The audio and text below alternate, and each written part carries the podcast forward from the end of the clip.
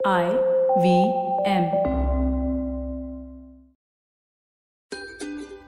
Smile India का वक्त आ गया और मैं शिफा माइत्रा आज आपके लिए लाई हूँ बहुत सी मज़ेदार बातें। घर बैठे बैठे कोयल की आवाज़ कितनी अच्छी लगती है ना? हाँ कभी कभी ऑफ़िस की चहल पहल याद आती है, पर अब एक नए नज़रिए से सोचने का टाइम आ ही गया है। एक कमाल की मिसाल इस बात की है, मुंबई की महापौर किशोरी पेडनेकर जी। काफ़ी सालों तक वो नर्स थी राजनीति में आने से पहले। तो अब जब उन्होंने देखा कि उनके शहर में कैसे महामारी फैल रही है, उन्होंने एक निर्णय लिया। फिर से एक बार नर्स की वर्दी पहनी और बीएमसी के साइन अस्पताल पहुँच गई काम करने।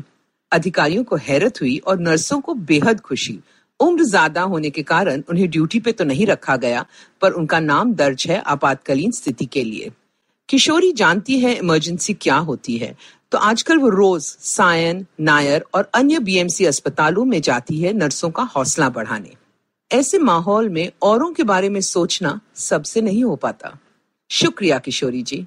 अब किस्सा सुनो पलसाना राजस्थान का।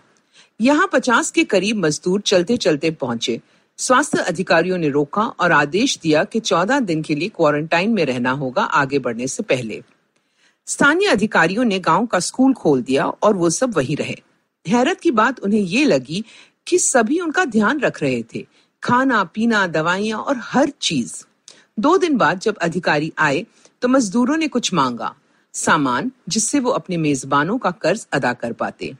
मजदूरों में कुछ पेंटर्स थे, कुछ कारपेंटर्स और कुछ कारीगर। तो उन्होंने खूब मेहनत की, पूरा स्कूल साफ़ किया, टूटे हुए बेंचों की मुरम्मत की, चारों तरफ़ पौधे लगाए और पूरे स्कूल की पेंटिंग की। कुछ मेहमान अपनी छाप छोड़कर जाते हैं, है ना? नेकी की कहानियाँ इस वक्त देश के सभी हिस्सों में गूंज रही हैं। अब आसाम से ये किस्सा सुनो। होजाई ज़िले में देबू साहा का ढाबा है। ट्रक वाले भी कम हो गए थे लॉकडाउन के चलते। देबू देखता था कि पुलिस वाले और नर्से काम में जुटे हुए हैं। उसने सोचा, मैं क्या कर सकता हूँ?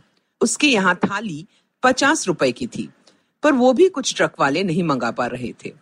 तो देबू ने चुपके से बोर्ड बनवाया और ऐलान कर दिया कि आज से लॉकडाउन पूरे होने तक हर पुलिस कर्मचारी, हर नर्स और हर ट्रक वाले को थाली एक रुपए में मिलेगी।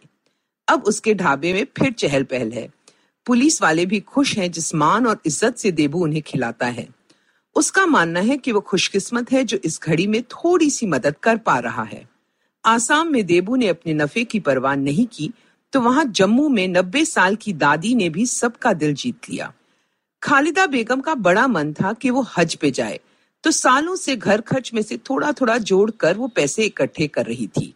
घर में सभी को पता था कि दादी उन पैसों को हाथ नहीं लगाएगी, और इस साल जाने का मन था। फिर अचानक लॉकडाउन के दौरान दादी ने आकर कहा कि सेवा भारती संस्था में फ़ोन लगाओ। कहा कि लोगों का दर्द उनसे देखा नहीं जा रहा। समाज सेविका आई तो दादी ने अपने हज के पैसे निकाले और पूरे पाँच लाख दान कर दिए। कहा कि मुझसे ज़्यादा उन बेबस लोगों को इसकी ज़रूरत है। इस महामारी ने सच में दुनिया बदल दी है। अब जाने से पहले कुछ टिप्स। बहुत से लोग परेशान हैं कि स्कूल कॉलेज बंद है तो बच्चों को कैसे मैनेज करें? मेरा सुझाव है उन्हें बुनियादी चीज़ें सिखाओ। घर साफ़ कैसे रखना है? खाना कैसे बनाना है? बल्ब कैसे बदलते हैं? अगर मुमकिन हो तो एक साथ सब्ज़ियाँ उगाओ। बैंक के छोटे काम कैसे करते हैं सिखाओ।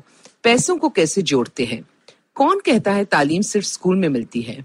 अगर आप देश के बारे में और मज़ेदार बातें जानना चाहते हो तो गुड न्यूज़ इंडियंस का पेज ज़रूर देखिए फेसबुक पे। और दिलचस्प पॉडकास्ट सुनने हैं तो आईवीएम के वेबसाइट पे आइए, या जहाँ से भी आप पॉडकास्ट पाते हो, हमें ढूंढ लीजिए। अगली बार तक अपना और अपनों का ध्यान रखिए।